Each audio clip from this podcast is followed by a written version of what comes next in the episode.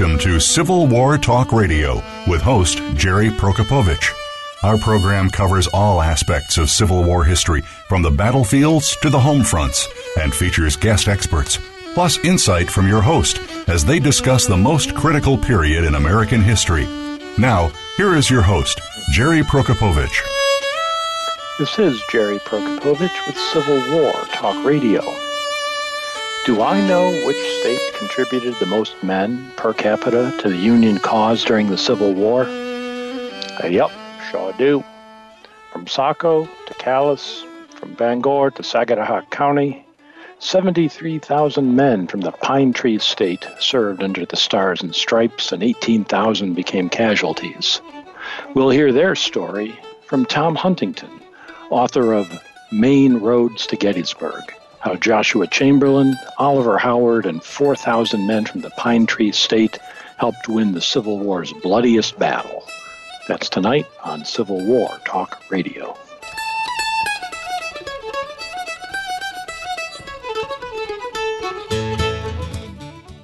Streaming live, the leader in Internet Talk Radio, VoiceAmerica.com. Are you ready for a disaster? If you are like many people in the world, that answer may sadly be no. Disasters happen unexpectedly to people just like you every day. Tune into Preparing for the Unexpected with business continuity and disaster planning expert Alex Fullick. The show will not only help you better prepare for a disaster itself, but also to prepare you, your place of employment, and community for the aftermath, emotionally, financially, and with a better level of awareness and a stronger feeling of resiliency. Tune in Thursdays at 9 a.m. Eastern Time, 6 a.m. Pacific Time on the Voice America Variety Channel. Attention! If you're a parent, educator, social worker, or civic or religious leader, the most important program you'll hear this week is Exploited Crimes Against Humanity. Host Opal Singleton and her guest show how our children and others are being dangerously lured by predators through the dark web, social media apps, and games. Beyond that, the program looks at trends in human trafficking and more. You'll never think of the internet the same way again. Listen Thursdays at 7 a.m. Pacific Time, 10 a.m. Eastern Time on the Voice America Variety Channel. We're making it easier to listen to the Voice America Talk Radio Network wherever you go. In addition to listening live, you can check out information about your favorite talk show hosts, discover new talk show personalities, add shows to your list of favorites, and listen to all of our show archives on demand. All from your iOS, Amazon Kindle, or Android device. Download it from the Apple App Store, Amazon, or Google Play, and get ready to tune in. The Voice America mobile app, powered by Aircast the Internet's number one talk station. Number one talk station. VoiceAmerica.com.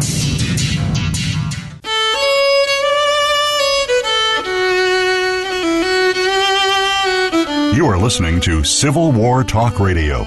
If you have a question or comment about our program, please send an email to prokopowiczg at ecu.edu. That's P R O K O P O W I C Z G at ecu.edu. Now, back to Civil War Talk Radio. And welcome to Civil War Talk Radio. I'm Jerry Prokopowicz, coming to you tonight from the third floor of the Brewster Building on the campus of East Carolina University in Greenville, North Carolina. It's May of 2018. It's a balmy spring evening here. The students have gone for the semester. Summer term has just begun, but not too many on campus for that. So very quiet. But although I am here on campus, I'm not speaking for the campus or for the UNC system or ECU or anybody else, just myself as always. And my guest I know will do the same as we always do.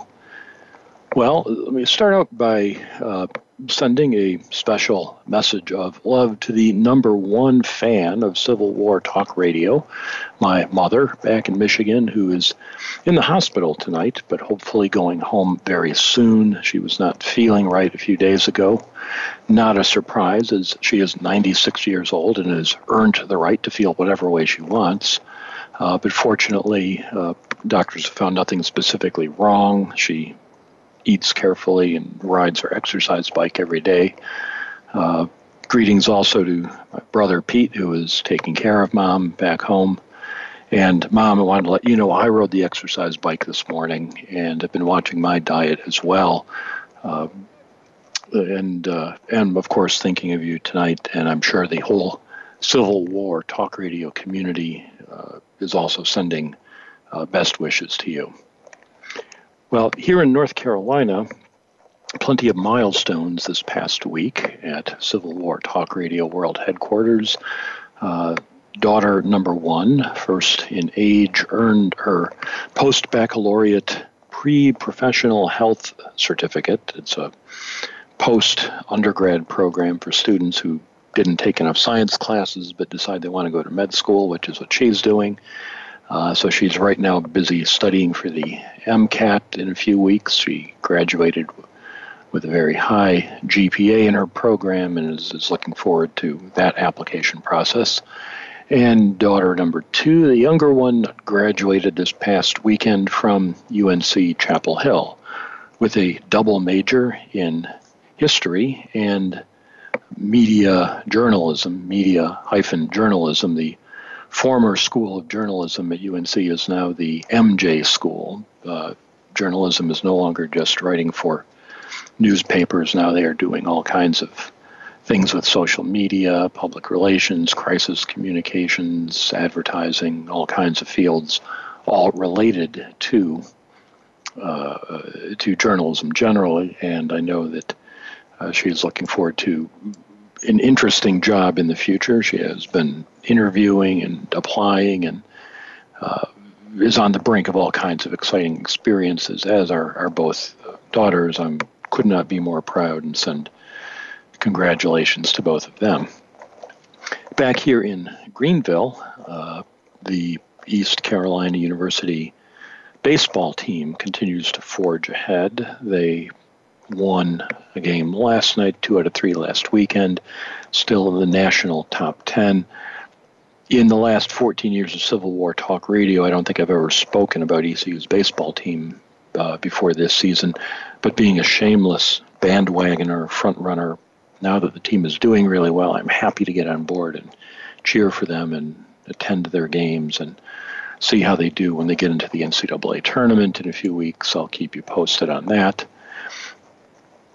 in the immediate future, uh, next week, no show here at Civil War Talk Radio, no live show, because it's time for the annual This Hallowed Ground trip. I'm excited by it. I've seen the guest list, I've seen the itinerary. Uh, we do the same itinerary every year, but each year I try to add something new or different or change something up uh, both to keep myself uh, fresh and, and, excited about it and provide something new for the visitors. Uh, so I'll keep you posted on, on what we do different or the same when we get back, let you know how it worked.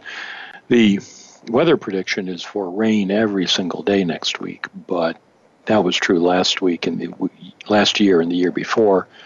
Uh, in the middle of May and the spring, that seems to be the usual prediction. Doesn't always come true. So it should it'll be better than that. When we return, uh, the next live show will be May 30th.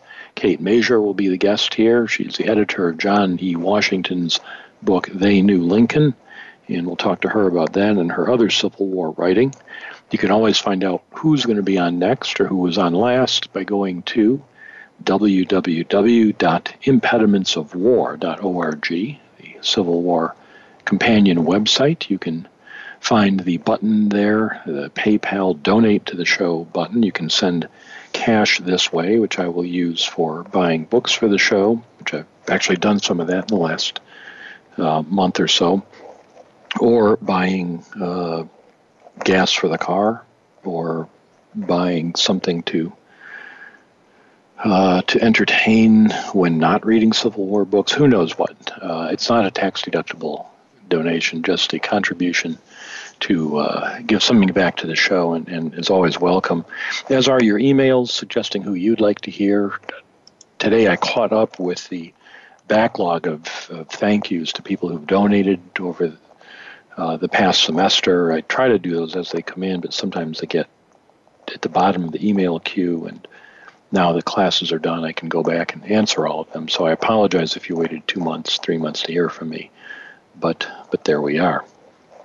Well, tonight we talk about the Civil War effort made by soldiers from the state of Maine. Uh, the author is Tom Huntington, and the book is called Maine Roads to Gettysburg How Joshua Chamberlain, Oliver Howard, and 4,000 men from the Pine Tree State helped win the Civil War's bloodiest battle. I think I said, introducing this a few weeks ago, something about the need for another Gettysburg book. It Turns out this is not actually a Gettysburg book, and I'll ask the author uh, why it why it looks like one, but it's actually something uh, even more intriguing. Well, let's find out. Let's talk to our guest tonight, uh, Tom Huntington. Tom, are you there? I am here. Welcome to the show. Well, it's a welcome back to the show. pleasure to be here. Yeah, it's been a long time. I think it's been a good five years since I was I was there the first time, so it's great to be back. Yes, I enjoyed uh, your first book on George Gordon Meade. Listeners can go back and listen to that interview uh, anytime, but I thought that was a, a really interesting approach uh, to studying a historical topic. Uh, this book uh, is focused on soldiers from Maine. And uh, so, starting question is uh, tell us about your connection to the state of Maine or to this topic. What brought you to well, it? Well, you know, I was born and bred in the state of Maine. I, I grew up in, in our state capital, Augusta, uh, even though now I live in, in Pennsylvania. And I have, I was just thinking, I, it, I think I've now lived in Pennsylvania longer than I lived in Maine and I lived in Maine for you know at least the first 18 years of my life. So it's it's kind of a disconcerting thing to realize. Uh, but um, and, you know, I was born and bred, so I will always be a maniac, and and and I use that in the best sense of the word. yeah, it's funny how that happens. I think I've lived longer in North Carolina than in any other state except Michigan, where I was born, and uh, it, suddenly you you think I'm not a tourist here anymore. I've been here a while. Uh, yeah, yeah. But but you can't get it out of your blood, you know, where you were you were born and raised. So, you know, Meade was a Pennsylvanian, and I thought, well, you know, maybe I should write about people from my home state uh, for a change. And you know, the the obvious entry point is Joshua Chamberlain because so many people know his story and are fascinated by his story. But um, I was thinking when I thought about this book is it, I could actually call it it's more beyond Joshua Chamberlain because there's much more to the story of Maine soldiers at Gettysburg and in the Civil War than just Chamberlain, the 20th Maine, and Little Round Top. Not that I want to disparage Chamberlain because um, that was a very brave fight he and his men did on Little Round Top on July 2nd. Um, but as I looked into it, I realized there were just a lot of great stories about Maine soldiers at Gettysburg and also the stories of how they got to Gettysburg, uh, because the war had been going on for two years before that battle, and they just didn't, uh, you know, show up at Gettysburg and, and fight that one fight. They they had been fighting, you know, for two years up until that point. Well, th- and that's what the book certainly tells us. As, as I said in the introduction, uh, it's not really a book uh, just about Gettysburg. We don't get to Gettysburg till page 200 or so. Mm-hmm. Right. The the the first large chunk of the book follows the uh, path of various individuals and units raised in Maine uh, through the Eastern Theater for the two years leading up to Gettysburg, and then we get to the battle itself. So, right, did right. the publishers suggest you have Gettysburg in the title, or, or was that always there from the start? I'm you know, curious. the original title when I when I first started it was called "The Guns of Maine," and that's uh, it's a, it's a line from a a famous uh, speech that Joshua Chamberlain made. Uh, mm-hmm. But then, as I, I got into it, and I realized, you know, I really need to start at the beginning with this story, and I really need to tell how they got to Gettysburg. Mm-hmm. And and it it just struck me that Maine Roads to Gettysburg was was a much more um, honest title and, and kind of described the book a lot better. Uh, so so we we decided we would change it to that. In well, fact, it, one of the one of hmm. the main figures in the book doesn't even reach Gettysburg. Uh, I don't want to give away any spoilers here, but um, Hiram Berry, who commanded a division of the Third Corps at Chancellorsville, was killed by a sharpshooter at Chancellorsville. so he, of course, never never was able to fight at Gettysburg, and I found him to be a fascinating figure. I, I I call him my Janet Leigh character in the book. If you remember, hmm. you know Alfred Hitchcock's movie Psycho, he mm-hmm. cast Janet Leigh, who was a big star in that movie, and everyone expected she would survive until the end credits. But as we all know, she took a shower shortly after the movie began and was killed off. And with with Berry, I found him to be such an interesting and admirable figure. I, I, I wanted someone that that people would would come to like and respect.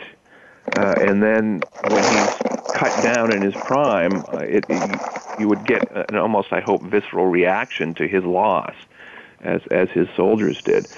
So, as I say, he was one of the main figures in the beginning of the book, but he does not uh, he does not survive, unfortunately, to to fight at Gettysburg. Well, there are a lot of interesting individuals that you write about here, and, and Berry is certainly one of them.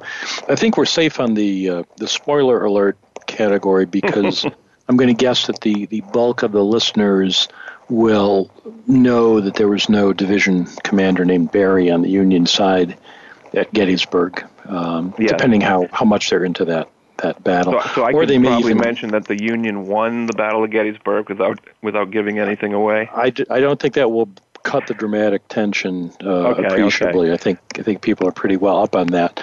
Uh, but the uh, but there are other figures uh, you write about. Certainly Chamberlain is one, uh, but also people like uh, Adelbert Ames, mm-hmm. who uh, most Civil War readers have heard that name somewhere. Uh, Oliver Howard, Oliver Otis Howard, almost certainly most Civil War readers know something about who he was. But we learn quite a bit more about these these figures in this book.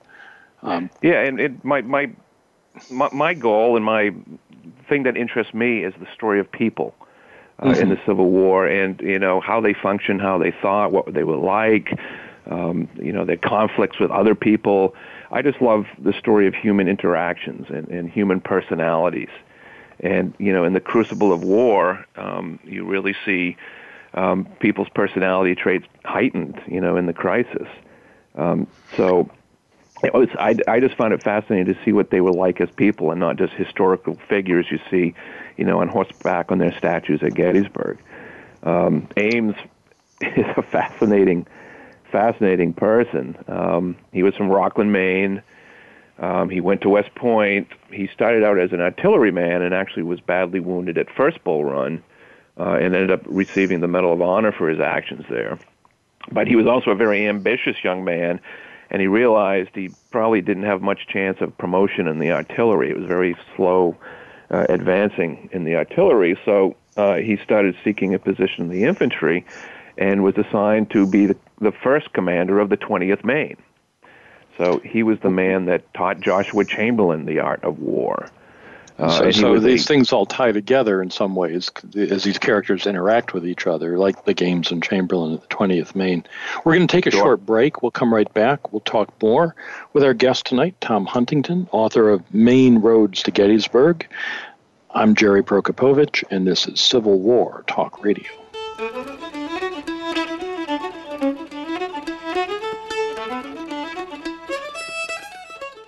Stimulating talk gets those synapses in the brain firing really fast. All the time. The number one internet talk station where your opinion counts. VoiceAmerica.com. Psych Up Live with host Dr. Suzanne Phillips is an insider's glimpse at a life from a psychological perspective.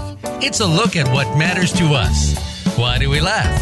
How do we cope with stress? Are men and women really that different? What is it about our relationships? How are they formed? How they work out? And why they sometimes don't? Every week is something new to engage you. Psych Up Live is heard every Thursday at 2 p.m. Eastern Time, 11 a.m. Pacific Time on the Voice America Variety Channel. We'll turn up your perspective on life. All round the outermost rim of the shield, he set the mighty stream of the river Oceanus creating Achilles' shield in Homer's The Iliad, Book 18. Rachel Carson in The Sea Around Us said, All at last, return to the sea, to Oceanus, the ocean river, like the ever flowing stream of time, the beginning and the end. Moir's Environmental Dialogues with Dr. Rob Moir offers lively dialogue and revealing narrative inquiry into how individuals are overcoming obstacles and creating a greener and blue planet Earth. Tune in Thursdays at 3 p.m. Eastern, 12 noon Pacific on the Voice America Variety Channel. The latest business information is made simple with the Voice America Business Network. The professionals in the business world bring you live talk radio shows featuring an array of business topics, strategies for building wealth, sales and marketing, stock trading, investing, and business technology. Voice America Business hosts are professionals in their fields and bring to the airwaves weekly business discussions that offer up to date information, advice, and education. The Voice America Business Network the bottom line in business talk. Streaming live, the leader in Internet talk radio, voiceamerica.com.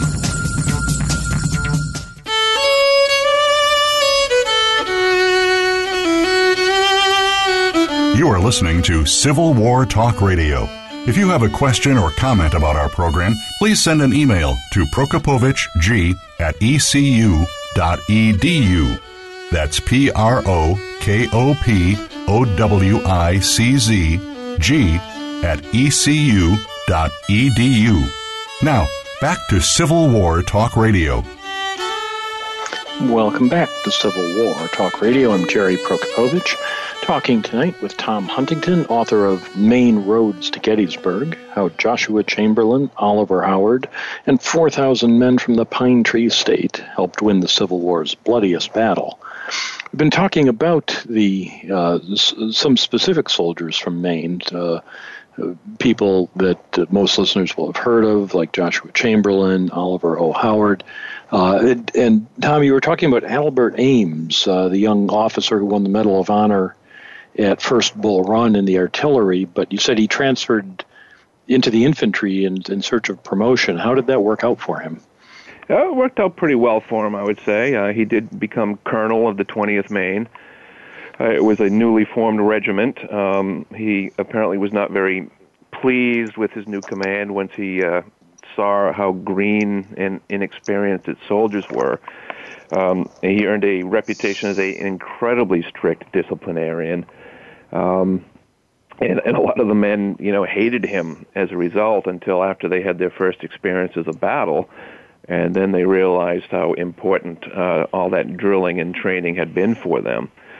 And one of the men who learned under Ames was Joshua Chamberlain, who was his lieutenant colonel. And of course, Chamberlain was a Bowdoin professor with no military experience. And uh, and Ames pretty much taught him, you know, everything he knew about soldiering. They would, um, you know, sit in Ames's tent at night and go over um, manuals and and study tactics um, and um, Ames, you know, was was the man responsible for turning the 20th Maine into a, a good fighting regiment. And um, Chamberlain did not even take command of it until um, you know June of 1863, just before Gettysburg, and he had never commanded the 20th Maine in battle until they were on the slopes of Little Round Top on July 2nd, 1863. So it, it's quite an incredible story. It, it really is. You mentioned uh, Chamberlain had taught before the war at Bowdoin College, which is in Brunswick, Maine, and uh, uh, longtime listeners to the show may be surprised to learn that I have a degree from Harvard University uh, because I only mention it as often as possible. but uh, but here I want to mention that uh, my daughter Caroline has her undergraduate degree from Bowdoin College. Oh, okay. And yes. Uh, uh, we, I went to we, Bowdoin College. Well, there we go. So, so yeah, I went to uh, I went to Bowdoin for two years, and I literally lived across the street from Chamberlain's house, which at the time was student housing. It was it was had been broken up into apartments. Um, I don't even know if I was aware that that was Chamberlain's house at the time. Uh, it's now a, a wonderful museum, but um, it is. It it and. Uh, there is a dorm named for Chamberlain, or Chambo is what the students call it mm-hmm. uh, for short. But uh, yes, they uh, uh he is certainly a presence on campus. Uh, but I, we could actually spend the rest of the hour talking about uh, Maine. my wife's family has a summer place near near Brunswick and, and Phippsburg, Maine. Mm. just you know, go take the, the back road past the what used to be the the air naval air station. Right, right, and, absolutely. Fat, yeah. fat Boy driving, and and you're there. so so a lot it, of connections. Yeah, it's it's a it's a beautiful state, um, and it is. One of the great joys of doing the research of this book was a I got to go up to Maine a lot. I spent a lot yes. of time in the uh, the state archives in Augusta, you know, where I in my hometown, mm-hmm. and they have, I mean, just an amazing resource, the Civil War regimental correspondence. Um, uh, huge files for every regiment, every unit from Maine, just stuff full of of correspondence, and a lot of it is fairly routine, you know, administrative stuff. But mm-hmm. occasionally you stumble across um, just a, a little story in a, in a letter or a series of letters, and um, and, and just find some amazing material. So, so that and I loved being able to do that. Now the Howard papers are are at Bowdoin, and uh, another place. While we're talking about research, you mentioned the the Fifth Maine Regimental Museum on Peaks Island. Yes, yes. Uh, it, you had to visit that. Tell us about that. I did visit that. We went out. We took. You have to take the ferry out from Portland, and my wife and I went out, and it was just a you know a typical fog-bound Maine coast day. You could you know barely see a hand in front of your face, and it's like a, a maybe a 15-minute trip out to the island and you know out there's a, a beautiful museum out there. It was the, mm-hmm. the the summer home that the veterans of the fifth maine had established after the war. And it was the place where they could go with their families. Um, and now it, it's full of, of, of artifacts and, and flags. There are stained glass windows with the names of men who served in the regiment. Um, there's I, I was astonished to see the uh, the kepi worn by uh, George Bicknell, who wrote the regimental history. Mm-hmm. And he had been wounded in the head at Fredericksburg, and this was the, the, the cap he was wearing, and you can still see the rip in the fabric with, with the, where the shell had had wounded him. So it, it's it's really an amazing place to visit, and kind of out of the way. You have to know where you're going if you want to go to the Fifth Regiment Museum. You you really do. I had the honor of speaking there a few years ago, and it, it's just this hidden gem uh, and the idea that the men built this summer home for, for veterans, for them to, to fraternally share uh, as they grew older, is just a great thing. So, yeah, listeners, if you're in the Portland, Maine area, uh, look up the 5th Maine Regiment Museum. You will not be sorry to visit that. Yep, now, you mentioned. Uh, you mentioned Fredericksburg. Uh, one of the things your book does is talk about different engagements where uh, Maine regiments were heavily involved. And I found it interesting because you know, the Battle of Antietam, take an example, is a battle. Uh, everyone listening to the show has heard of the Battle of Antietam, and, and most of us know something about it. Could you know, have heard of the certainly the Sunken Road, the Bloody Lane, the uh, you know the cornfield, the Eastwoods, the Westwoods, and so on. Uh, but because of your focus, you just tell the, the story of, of the Seventh Maine and their uh, suicidal charge at the Piper Farm. Could you talk a, a little bit about that? Yeah, uh, it was a it was a, a, somewhat of a tragic occurrence. Um, the Seventh Maine, uh, and the account comes from Thomas Hyde, who wrote a, a, a tremendous memoir of his war experiences called "Following the Greek Cross." Uh, and after the, the war, Hyde actually was like the founder of Bath Iron Works, which is still a huge, you know, concern in coastal Maine. And my, my um, sister-in-law works there, I should say. Oh, really? Yes. Uh, See, all, they, all they, roads lead to Maine. It's, it's, everything connects. That, that's yeah. right. But but um, Hyde was in temporary command of the Seventh Maine at Antietam, um, and uh, some sharpshooters were harassing a, a, a Union artillery position um, so his brigade commander ordered the 7th Maine in to, to chase them out. Um, Hyde had seen Confederate reinforcements moving in. He knew it was a, a bad idea, um, but his commander, William Irwin, insisted. Um, Hyde later realized that Irwin was probably drunk when he gave these orders. Um, so they made this, this, you know, noble but futile charge towards the Piper farm, uh, were immediately, you know, under severe fire. Um, and were forced back. And they said they could see some other Union troops behind them waving their hands and cheering their gallantry. But nonetheless, it was uh, it was you know fatal to a, to a lot of men in the regiment. And uh, in his memoirs, Hyde said he he he always regretted you know you know taking making that charge, which was done not out of any strategy, but because of the influence of John Barleycorn. Mm another regiment that you write about, and, and here we get a little off the beaten path of the main battles, the First Maine Cavalry. Mm-hmm. They played a, a, surprisingly large role at, at Brandy Station, the, the, the big cavalry battle. They did. Uh, they did, and they they played a pretty small role at Gettysburg. But um, you can taking the the Gettysburg campaign as a whole, they were in mm-hmm. all those those running you know cavalry battles um, going heading north from Virginia, where where Jeb Stuart was screening Lee's army and blocking the passes so the Union, you know, cavalry couldn't see what Lee was up to. So they were fighting at all at Brandy Station. They fought at Aldie, Middleburg, Upperville. Um, but they were under Judson Kilpatrick at, at Brandy mm. Station, and, and, and he sent them in, and, and they made uh, you know a, a somewhat impetuous charge across Fleetwood Hill, uh, in the thick of the fighting. And this was their first really grand cavalry charge, and and their regimental historian uh, uh, Edward Tobie describes how just exhilarating and glorious and grand the experience was to go charging across Fleetwood Hill like that.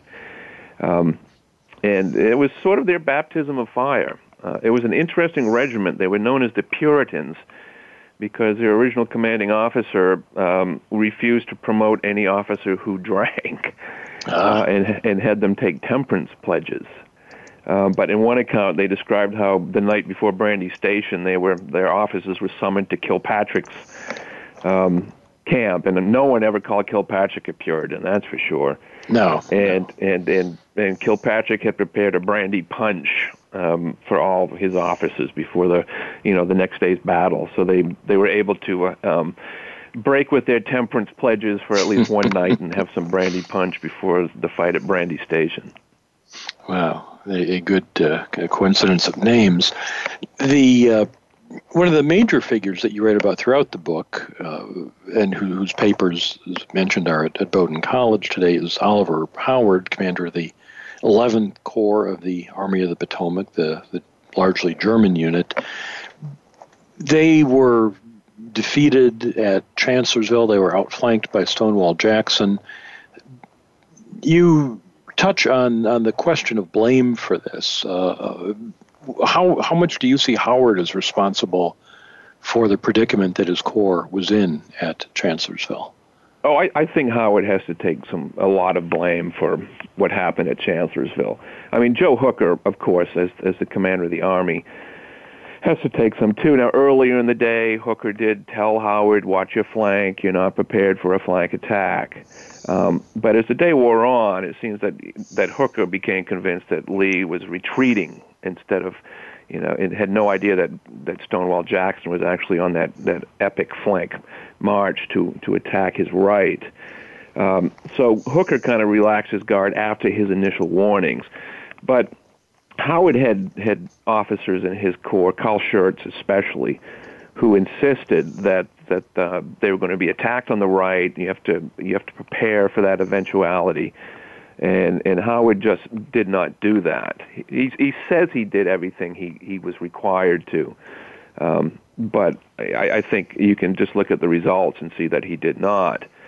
Um, he's an interesting figure. Um, mm-hmm. I have to say he he's a mediocre general. Um, you don't see that kind of dash and initiative that you expect from a from a truly successful general. Um, uh, but he was a, I think he was a, a nice man. Um, he was a very religious man. He had a religious conversion uh, before the war on the station of Florida.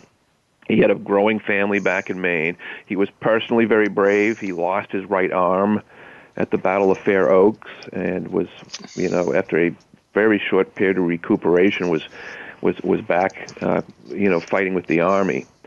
Um, but I would say he was he was unprepared at Chancellorsville, and he and his men paid the price. uh, his men especially, um, the, the Germans in the 11th Corps became the scapegoats.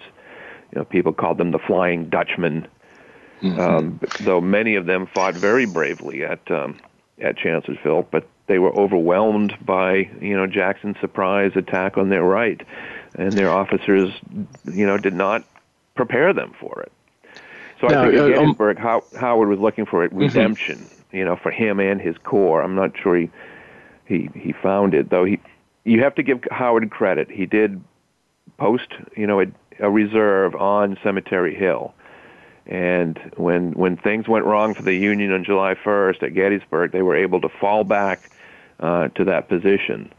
Um, and to the end of his days, Howard said that was his idea. There were some people who said John Reynolds um, had ordered him to to post men on Cemetery Hill. Um, Howard denied he ever received any such orders from Reynolds, who of course was killed um, that morning at Gettysburg. And so he, he really held on to this. This this was his redemption. He by putting a division of the 11th Corps on Cemetery Hill, he did form the nucleus of that famous fishhook position that the Army of the Potomac had at Gettysburg. Um, and Congress, when Congress thanked three generals for, for Gettysburg, uh, Joe Hooker, who wasn't even there, uh, mm-hmm. George Meade, uh, who was there and was the victorious general, and Oliver Otis Howard. So um, I don't know how much politics played a role in that, but um, he did receive the, the thanks of Congress for, for his actions at Gettysburg. Well, the uh, in politics certainly plays a role in, in all of this, as, as does the malleability of, of history because, as you say, we don't know what Reynolds thought about the first day at Gettysburg since he did not survive. Uh, Howard and, and, General Hancock have their famous meeting the same afternoon of July 1, 1863, and the accounts of what happened there when you know differ certainly. Mm-hmm. So so we're never quite sure. And then after the war, Howard you know leads the, the Freedmen's Bureau and, and, and has a very uh, different kind of role and, and a strongly politically charged role. So that would also yes, affect yes. the way that he's remembered. Now, this gets us to Gettysburg, which is is the uh, the title of the book. So I, listeners are saying, "Hey, the book's got Gettysburg in the title. They're not even there yet." Well, we got to July one. Uh, there are a number of Maine regiments heavily engaged uh, on July one. Uh, well, James Hall's second Maine battery, uh, for example, uh, uh, the fifth Maine battery, the others. Mm-hmm. What we'll do, we're just about at time to take another break, so we'll come back. Uh, I want to ask you about the, uh, the, the 16th Maine on the first day at Gettysburg, and the uh, the famous uh, memoirist who who wrote about it. So we'll come back and talk more with Tom Huntington, author of Maine Roads to Gettysburg: How Joshua Chamberlain, Oliver Howard, and 4,000 men from the Pine Tree State helped win the Civil War's bloodiest battle. I'm Jerry Prokopowicz, and this is Civil War Talk Radio.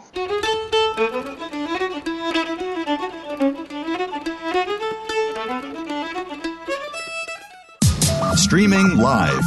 The leader in Internet talk radio. VoiceAmerica.com.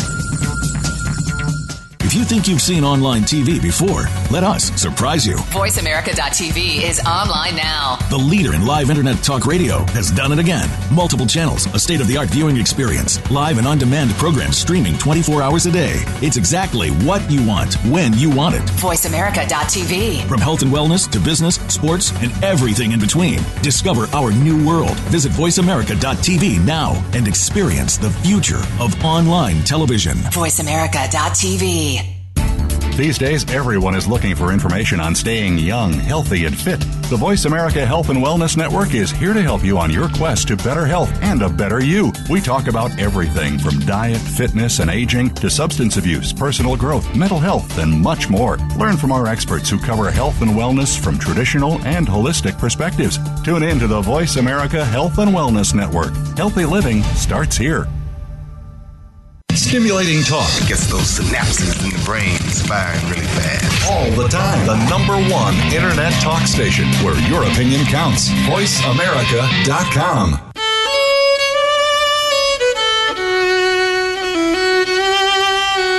You are listening to Civil War Talk Radio. If you have a question or comment about our program, please send an email to prokopowiczg at ecu.edu. That's P R O K O P O W I C Z G at ecu.edu. Now, back to Civil War Talk Radio. And welcome back to Civil War Talk Radio. I'm Jerry Prokopowicz, talking with Tom Huntington, author of Maine Roads to Gettysburg. It's a book about Maine regiments and batteries and their Civil War uh, experiences up to the, and including the Battle of Gettysburg. And we've talked about some of those uh, individuals, some of those units at the different battles. Uh, at Gettysburg themselves, uh, at Gettysburg itself, Maine troops were heavily engaged. Uh, one regiment in, in particular uh, that everybody's heard of is the 20th Maine, but there were others. For example, the 16th Maine uh, fought heavily on, on the first day. What happened to them? Well, they, they were uh, part of John Robinson's division of the First Corps.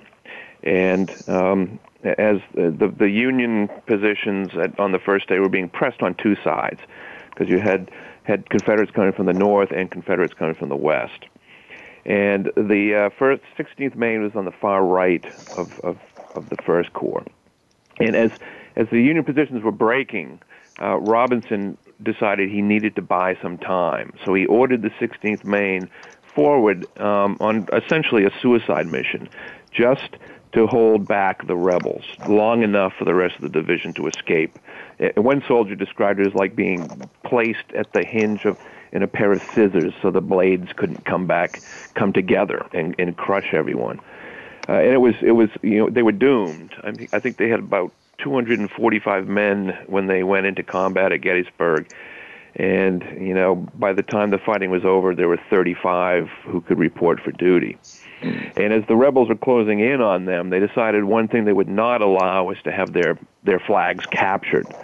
So the soldiers broke up the staffs and, and tore the, the flags into shreds, and each soldier would take a piece of a, of a flag and, and hide it on his body so, so the rebels wouldn't be able to capture it. And one of the great things that I experienced doing the research for this is I, I found um, the scrapbook of one of the soldiers in the 16th Maine, uh, Abner Small, who wrote mm-hmm. uh, the, the regimental history and also posthumously uh, published his memoirs, which are both just fantastic reading. But they have his scrapbooks at the Maine Historical Society, and I was thumbing through these scrapbooks uh, one day and turned a page, and there was the, the star from the national flag that Abner Small had received at Gettysburg when they tore the flag to pieces, and wow. which he kept for the rest of his days and, and put in his scrapbook. And I thought, wow, that that is just so cool. And that makes research worthwhile when you come across something like that and you have that direct connection to the past in the form of a physical object like that. It's just a wonderful thing. It, it uh, really Small's, is. It, it, it, I would say Small's like book, face the, to face with history. It, it is. There, there's no other way to connect than better than through going to the places where it happened or handling the the actual correspondence, or in this case, the even the artifact belonging to one of them. Small's book, The Road to Richmond, is, is as you say, a classic. I read it a lifetime ago. I think when I was an undergraduate. Uh, there are a couple others. Uh, books that you mentioned in in your book uh, by individual soldiers. Uh, uh, John Haley, I think, is another yes soldier author who who wrote just a remarkable memoir. Uh, talk about uh, Haley for a moment, if you would. Yeah, Haley was with the 17th Maine. I mean, his accounts are actually, you know, they were published posthumously too, but he actually wrote several different accounts. I think after the war, he he he, he kind of put everything together uh, in what he called his journals. Um, one was edited and published under the title of um, "The Rebel Yell and the Yankee Hurrah," and it's fascinating reading. But the, the, the Sackville Library uh, up in Maine has uh, a couple of other versions too, um, which are slightly different. Uh, some hmm. a little more sardonic than others, if you can believe it because he was a very sardonic uh, soldier. Um, which I think is why he, he his voice seems modern today because he's mm-hmm. he can be a little cynical, a little sarcastic, um, and he's a very entertaining companion. Um, and he does does really explain things in detail about what he experienced uh, as the member of the 17th Maine. Now, the 17th Maine, they were at Gettysburg. Uh, they were in the wheat field, I believe. They were indeed. Yeah, and they found uh, a stone wall, which they one of the soldiers described as a breastwork ready made, and they made a valiant stand in the wheat field, fighting off you know you know wave after wave of attacks. And one of my favorite little vignettes from from the battle is these men crouching behind their stone wall under desperate odds, and they they were able to beat back yet another attack, and there was a small lull in the battle, and they just spontaneously just burst into hysterical laughter of of relief and stress and adrenaline, and um, I, that that to me strikes me as such a human moment, you know, and all that that blood and horror in the wheat field at Gettysburg. The, the wheat field is uh, near the foot of Little Round Top, and if there's one story that uh, people know about Gettysburg, it's that of Joshua Chamberlain and the 20th Maine holding the left end of the the line uh, of the Union line at at Little Round Top. Is the story that most of us know the one that you get from the Killer Angels and the Gettysburg movie? Is that is that accurate? Well, the Killer Angels, you have to realize, is is a novel, mm-hmm. um, so it's a little bit of heightened reality. Um, you know, it, the, the the fog of war uh, was very much a factor on, at Little Round Top, and you know, people argue did did Chamberlain actually order a bayonet charge? Even Chamberlain said he didn't really order a bayonet charge. Uh, he ordered the men to to affix their bayonets, and he said essentially they that they knew what that meant and there's a lot of discussion about uh, how that that final charge in which the 20th Maine was finally able to rout the 15th Alabama, how that got started. Um, you know, some say it was because the color guard had asked Chamberlain for permission to move forward slightly because some of their wounded were lying in front of their lines and they wanted to provide some cover. And once they started moving, it was just a spontaneous reaction for the rest of the regiment who began sweeping downhill. Um, so what exa- how exactly it happened is is open to argument, but what what you can't deny is it did happen after mm-hmm. you know fighting back attack after attack, ammunition running low. Um, the the the 20th Maine charged down the hill, and and ended that that particular part of the fight. Now, William Oates, who commanded the 15th Alabama, said that he had already ordered his own regiment to retreat uh, before the 20th Maine came sweeping down. So, you know, you know who knows exactly what happened, but what you can't deny it was a brave fight by both the men from Maine and the men from Alabama. A lot of a lot of men died that day or were, were badly wounded, and it's a great place to visit, Little Round Top. I, every time I go to Gettysburg, I end up there. It seems. It it is really something I'm looking forward. I have the good fortune to be leading a group that will be visiting there next week, and the Park Service has continued its controlled burns to try to recreate the terrain as it looked in 1863, removing the foliage that has grown up in the century and a half since then. And, and I, I hear it looks really great. Uh, uh it does. Really, it does.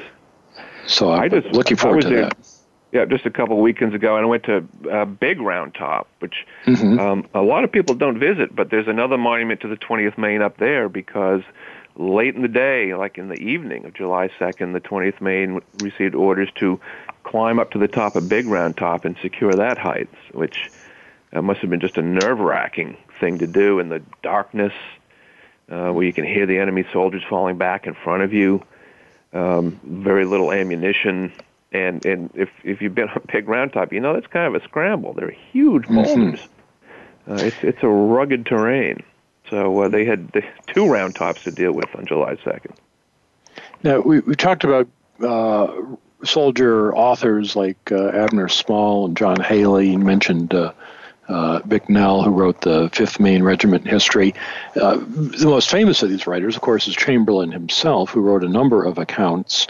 But you point out that uh, one of his subordinates, Ellis Spear, had had just about enough Chamberlain by the end of his lifetime. he did, he did. Uh, Ellis Spear um, reading his letters and accounts, he's another one of those almost modern voices. He was kind of cynical and a little sarcastic. But yeah, as he as he got older, he he got a little tired. Not so uh, not so much of Ch- what Chamberlain said and did. He said. But the way he would accept the deference of others who might have things incorrect, uh, and and Chamberlain would not correct them or or or give credit to someone else. Um, Spear really thought Strong Vincent, who commanded their brigade and was mortally wounded on Little Round Top, was the true hero of Little Round Top. But he did get a little little angry with Chamberlain, especially after Cosmopolitan published uh, an account that Chamberlain wrote about Fredericksburg. Mm-hmm. And, and Spear uh, complained to, to Ames, who was still alive. They were both old men and he complained to Ames that perhaps he intended this to be a work of fiction because you know I don't I don't remember a lot of any of this stuff. Um, and you mentioned Ames. Uh, what about his post-war career? Uh, now that was an amazing career. He lived you know way, way into his 90s. Um, he was a Reconstruction era governor of Mississippi. Um, who was threatened with impeachment when the, the Democrats regained control uh, after Reconstruction, and was he was threatened with impeachment, and and and, and ended up resigning instead. Um, in his 90s, he was still playing 36 holes of golf a day, and his golfing mm. partner was John D. Rockefeller of Standard Oil fame. Wow. Um, he he was uh, he was a very interesting individual. So so, and and Chamberlain, of course, also becomes governor. Yes, yes, he does and, so you, and President of Bowdoin College too. And so, another soldier I write about a lot is Selden Connor, who was with the Seventh yes. Maine, and he became governor too after the war. And I, I realized found his gravestone in in a cemetery in Augusta, Maine, that I knew quite well, and I just never realized that uh, you know he was there. It was kind of like coming across an old friend. Well, it, it's just a fascinating uh, set of stories you have here. The the book ends with the Battle of Gettysburg, and then you do talk about the post-war careers of some of these people. Uh, thinking ahead, uh, the there was the first. It was not the first Maine heavy artillery regiment that uh, Gettysburg. Yes, they they go in uh, having not fought yet, and they're a giant regiment of 800 or 900 men. Um, well, we won't tell that story; it's not in your book. But uh, do you have a, a, sequel in mind, or what what project uh, are you working on now? Well, I would very much like to write a sequel, so I'll have to, you know, convince my publisher to do that. Um, and one reason I'm, I really want to do a sequel is because I just recently discovered that my great grandfather was with the 31st Maine, and so hmm. he he was um, probably at Petersburg. He might have he was might have participated in the Battle of the Crater. So wow. I would love to follow my great grandfather's footsteps through the Overland campaign and beyond. And it would give you another reason to go to Maine for research trips. Can't, can't argue with that. Absolutely. Yeah. So, with our, our last minute, let me ask the uh, the Civil War time machine question uh, of all these Maine soldiers, or of anyone from the Civil War era, if you could go back for 30 minutes and talk to a figure from this time uh, and then report back to us in safety, who would you want to meet and what would you talk about? Well, you know, you, I almost have to say Joshua Chamberlain. Um, since, since we both belong to the same fraternity at Bowdoin College, he's my fraternity oh, wow. brother. So I, I would have to go and, and, and say hello to him and ask him what really happened on Little Round Top. How did that charge get started? So polar bears are sticking together, the uh, the, the Bowdoin mascot, and uh, uh, I, I, know my daughter would probably endorse that as well. So overall, I'd, I'd, say this was a very interesting book. I, I hope it's not just because it's about the home team, because I uh, have a lot of Maine connections and interest, and, and a lot of these names that I, I was reading page after page were familiar people. Uh, you know, Thomas Hyde has a school named after him in, in Bath, Maine, as well as, of course, BIW, mm-hmm. and uh, and my, my sister-in-law's house is right next to the grounds of the Hyde School. Uh, yeah. So so everywhere, these are all familiar people. Yeah, yeah. My mother first started teaching at Nash School in Augusta, which was named after George E. Nash, who was served mm-hmm. with the 19th Maine and who I quote quite often in the book. So it's it it's a small world up there in Maine. It, it, it really is. And, and the men from Maine made a notable sacrifice, a notable contribution to uh, the victory of the United States in the Civil War. So uh, it, it's a book book worth reading, listeners. Uh, even if you're not from Maine or don't go there often, this will give you an excuse to go there. Uh, it's called Maine Roads to Gettysburg How Joshua Chamberlain, Oliver Howard, and 4,000 men from the Pine Tree State helped win the Civil War's bloodiest battle. The author is Tom Huntington. Tom, thanks so much for being on the show. Oh, absolutely my pleasure. Thanks for having me.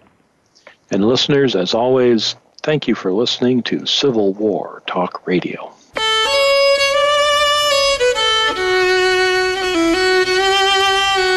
Thank you for embarking on a part of American history this week. Civil War Talk Radio with Jerry Prokopowicz can be heard live every Wednesday at 4 p.m. Pacific Time, 7 p.m. Eastern Time on the Voice America Variety Channel. Have a good week.